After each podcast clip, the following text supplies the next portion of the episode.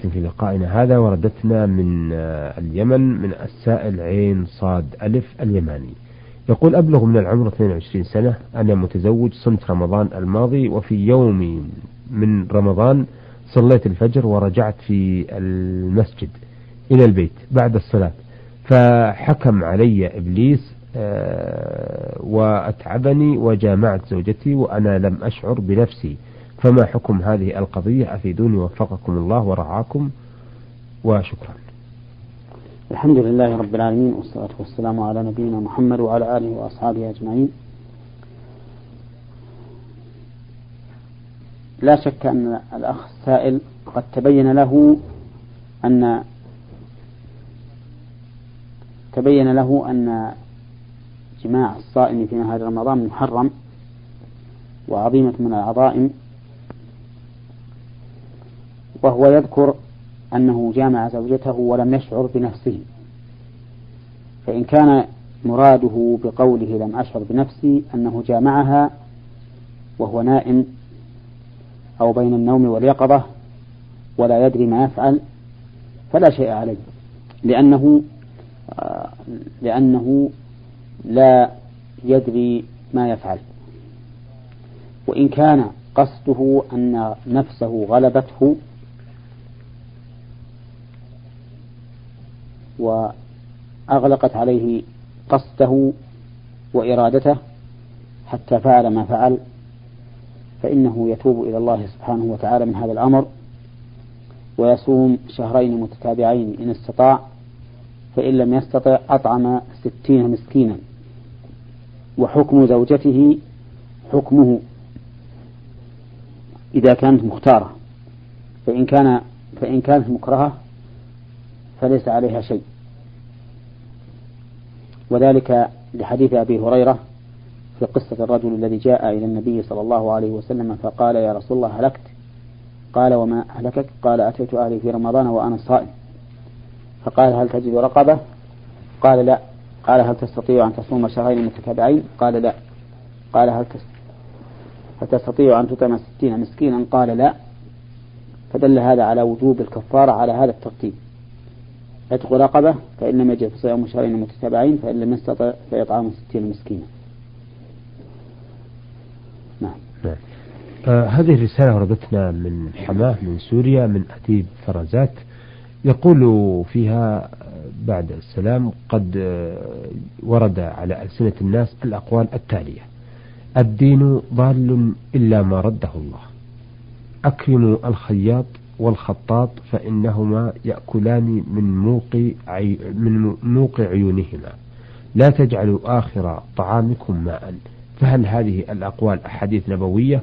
وإن كانت أحاديث نبوية فما مرجع كل كل كل منها. نعم. هذه الأحاديث ليست أحاديث نبوية ولا تصح عن النبي صلى الله عليه وسلم. نعم. وردت لنا هذه الرسالة من المستمع مي آه يا ميم عين عين من المنطقة الجنوبية بلاد رجال الماء. يقول في رسالته أنا رجل مريض.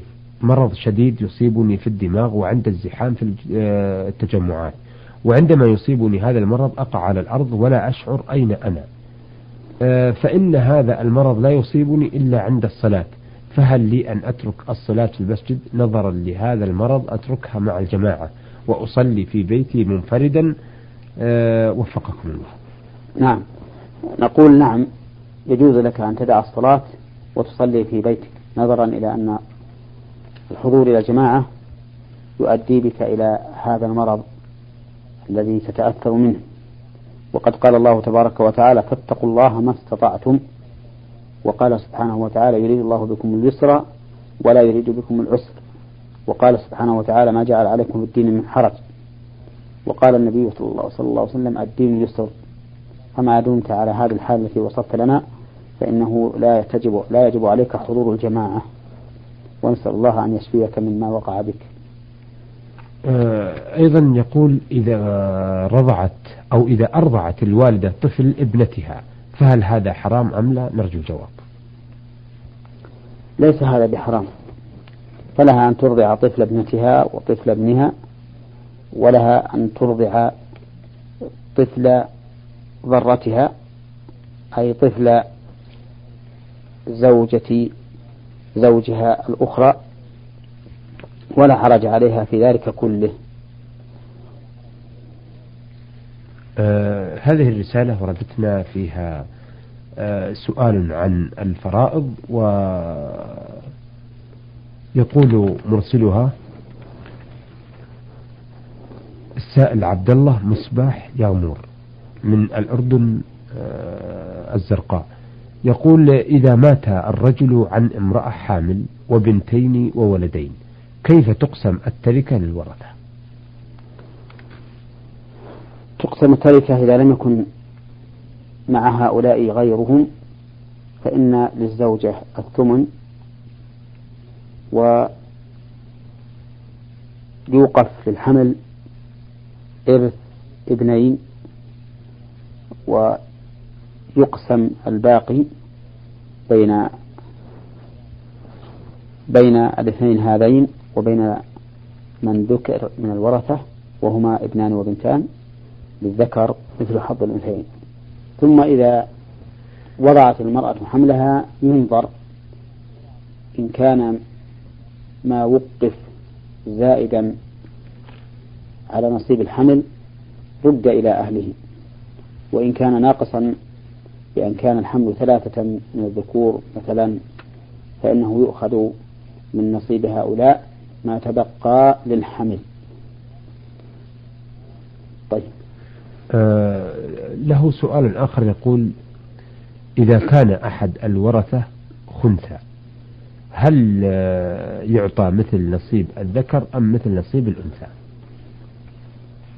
إن كان من الورثة الذي لا يختلف إرثهم بالذكورة والأنوثة فإنه يعطى نصيب ذكر أو أنثى لأنه لا يختلف. نعم. كالأخ من الأم. إذا كان خنثى فإن نصيبه السدس سواء كان ذكرا أم أنثى. وكما لو هلك هالك عن بنت وأخ شقيق خنثى فإن البنت لها النصف وللخنثى ما تبقى سواء كان ذكرا أم أنثى. أما إذا كان يختلف ورثه بالذكورة والأنوثة فإنه يعطى نصف ميراث ذكر ونصف ميراث أنثى كما لو مات ميت عن ابن ذكر وعن ابن خنثى فإن فإنه يعطى أي الخنثى نصف ميراث الأنثى ونصف ميراث الذكر. نعم. نعم. على هذا يأخذ آه، آه، نصيب آه، أكثر من نصيب الأنثى وأقل من نصيب الذكر. أكثر من نصيب الأنثى وأقل من نصيب الذكر. بحيث يأخذ مثلا نصيب نصيب ما بينهما. أنثى ونصف ميراث ذكر. ميراث ذكر. ففي المثال اللي مثلنا مثلا نعم. ابن ذكر وابن خنثى يكون لو كان ذكرا له النصف وللابن النصف ولو كان أنثى صار له الثلث وللابن الثلثان. نعم. فيعطى ما بين النصف والثلث. نعم. نعم. يقول المستمع ما حكم سب الدين الإسلامي؟ سب الدين الإسلامي كفر. لأن سب الدين الإسلامي سب للرسول عليه الصلاة والسلام ولله سبحانه وتعالى. إذ أن الدين الإسلامي هو الدين الذي بعث الله به رسوله وهو الذي رضيه لعباده دينا. فإذا سبه المرء فقد سب الله سبحانه وتعالى وطعن في حكمته واختياره وكذلك سب الرسول صلى الله عليه وسلم لأنه صاحب الرسالة وصاحب هذا الدين فهو نعم. كفر والعياذ بالله. آه يقول ما حكم بناء المساجد على قبور الأولياء؟ جزاكم الله خير الجزاء. حكمها أنها محرمة ولا يجوز بناء المساجد على القبور قبور الأولياء ولا غيرهم. وإذا بني مسجد على قبر فإنه يجب هدمه وإزالته. نعم. آه هذه الرسالة وردتنا من الأخت المرسلة من المنطقة الشرقية ميم حاء نون.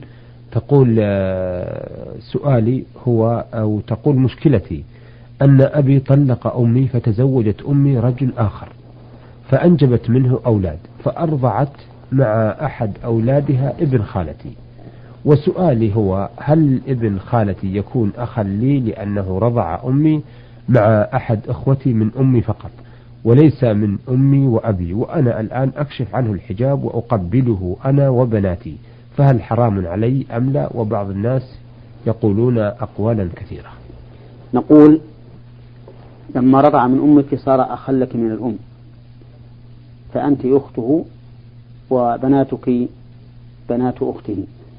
فهو خالهن وعلى هذا فيجوز لك أن تكشفي له وجهك وكذلك يجوز لبناتك أن يكشفن له.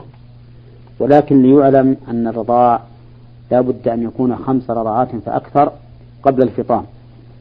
فما كان بعد الفطام فلا أثر له وما كان دون الخمس فليس له أثر أيضا. فإذا كان هذا الرجل قد رضع من أمك خمس رضعات فأكثر قبل أن يفطم فهو أخ لك. ولكنه أخ من الأم. هذه الرسالة وردتنا من المستمعة المرسلة نون فاء عين من الرياض. أه تقول في رسالتها هذه هل يجوز كشف الوجه أه للسفر في البلاد الأجنبية أه بأمر زوجي أم لا؟ ولن يجب أن نعلم أن شريعة الله سبحانه وتعالى لا تختلف في بلاد الإسلام وفي بلاد الكفر وأنها واحدة في هذا وفي هذا.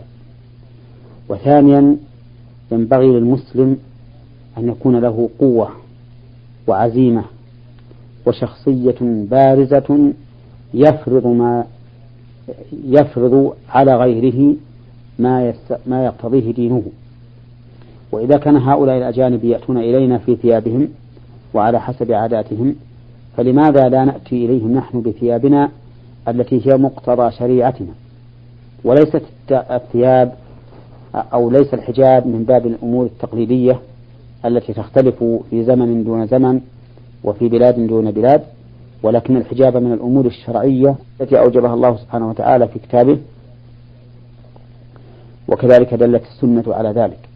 وعليه فإنه لا يجوز للمرأة أن تكشف وجهها في البلاد الأجنبية ولا في غيرها ولو أمرها زوجها بذلك لأنه لا طاعة لمخلوق في معصية الخالق. ثالثا نقول إنه ينبغي على الزوج أن يكون غيورا على زوجته حريصا على حفظها وصيانتها. فكيف يتصور الإنسان أن زوجا مسلما يأمر زوجته بأن تكشف عن وجهها ويديها فتكون عرضة لتسلط الفجار عليها وملاحقتها والنظر إليها وربما يحصل بذلك رمز وإشارة ثم ضحك وكلام. كل هذا من الأمور التي نأسف أن تجري من هؤلاء الأزواج بأن يأمروا أزواجهم بكشف وجوههن في بلاد الأجانب. ولا ريب أن الرجل كلما كان قويا قوي الشخصية عازما حازما مطبقا لدينه في جميع أرض الله لا شك أنه أهيب له وأشد احتراما عند غير المسلمين. وقد أخبرني من أثق به أنه سافر إلى بلاد أجنبية وكانت زوجته معه تحتجب ولكنها قد وضعت على وجهها نقابا تفتح لعينيها وتنظر فكان الناس يقول المسلمون إذا مررنا بهم في تلك البلاد يشكروننا والأجانب لا يؤذوننا بشيء أبدا. فليت أن المسلمين صاروا مثل هذا الرجل الذي كان عنده قوة العزيمة وقوة الإيمان بالله عز وجل. آه، السائلة أيضا تسأل عن البرقع تقول هل لبس البراقع جائز أم أمام الرجال الأجانب من غير غطاء العين أم لا؟ هذا ما فهم من كلامنا الأخير. نعم. أنه جائز ولا بأس به. وقد قال الرسول عليه الصلاة والسلام في المرأة لا تنتقب المرأة إذا أحرمت. فدل هذا على أن نقابها في غير الإحرام كان من عادتهن في ذلك الوقت. فلا حرج على المرأة أن تنتقب في في البلاد الأجنبية وتبرز عينيها.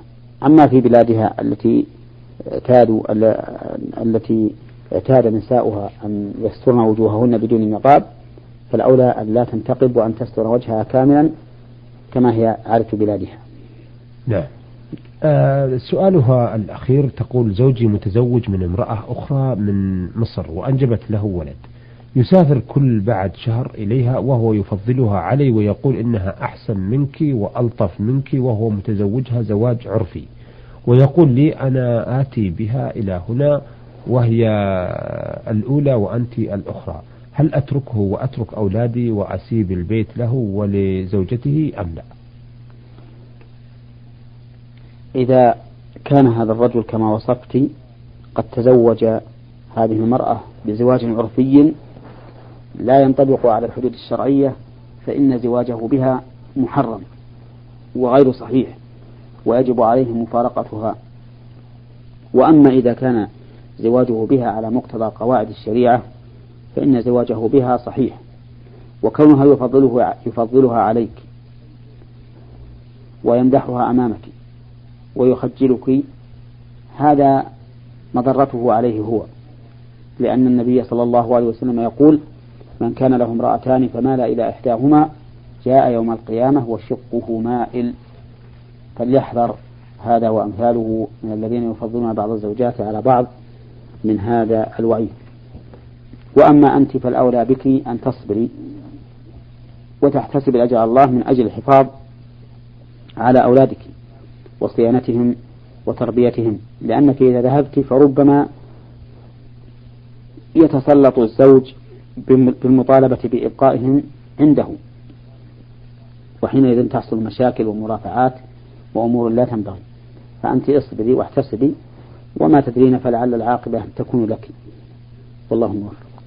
شكرا أثابكم الله. أيها المستمعون الكرام إلى هنا نأتي إلى نهاية لقائنا هذا الذي عرضنا فيه رسائل السادة السائل عين صاد اليماني آه، يسأل عن مجامعة الزوجة في نهار رمضان وأديب فرزات من سوريا حماة. آه، ويسأل عن صحة آثار آه، يقولها كثير من الناس والمرسل يا ميم عين عين من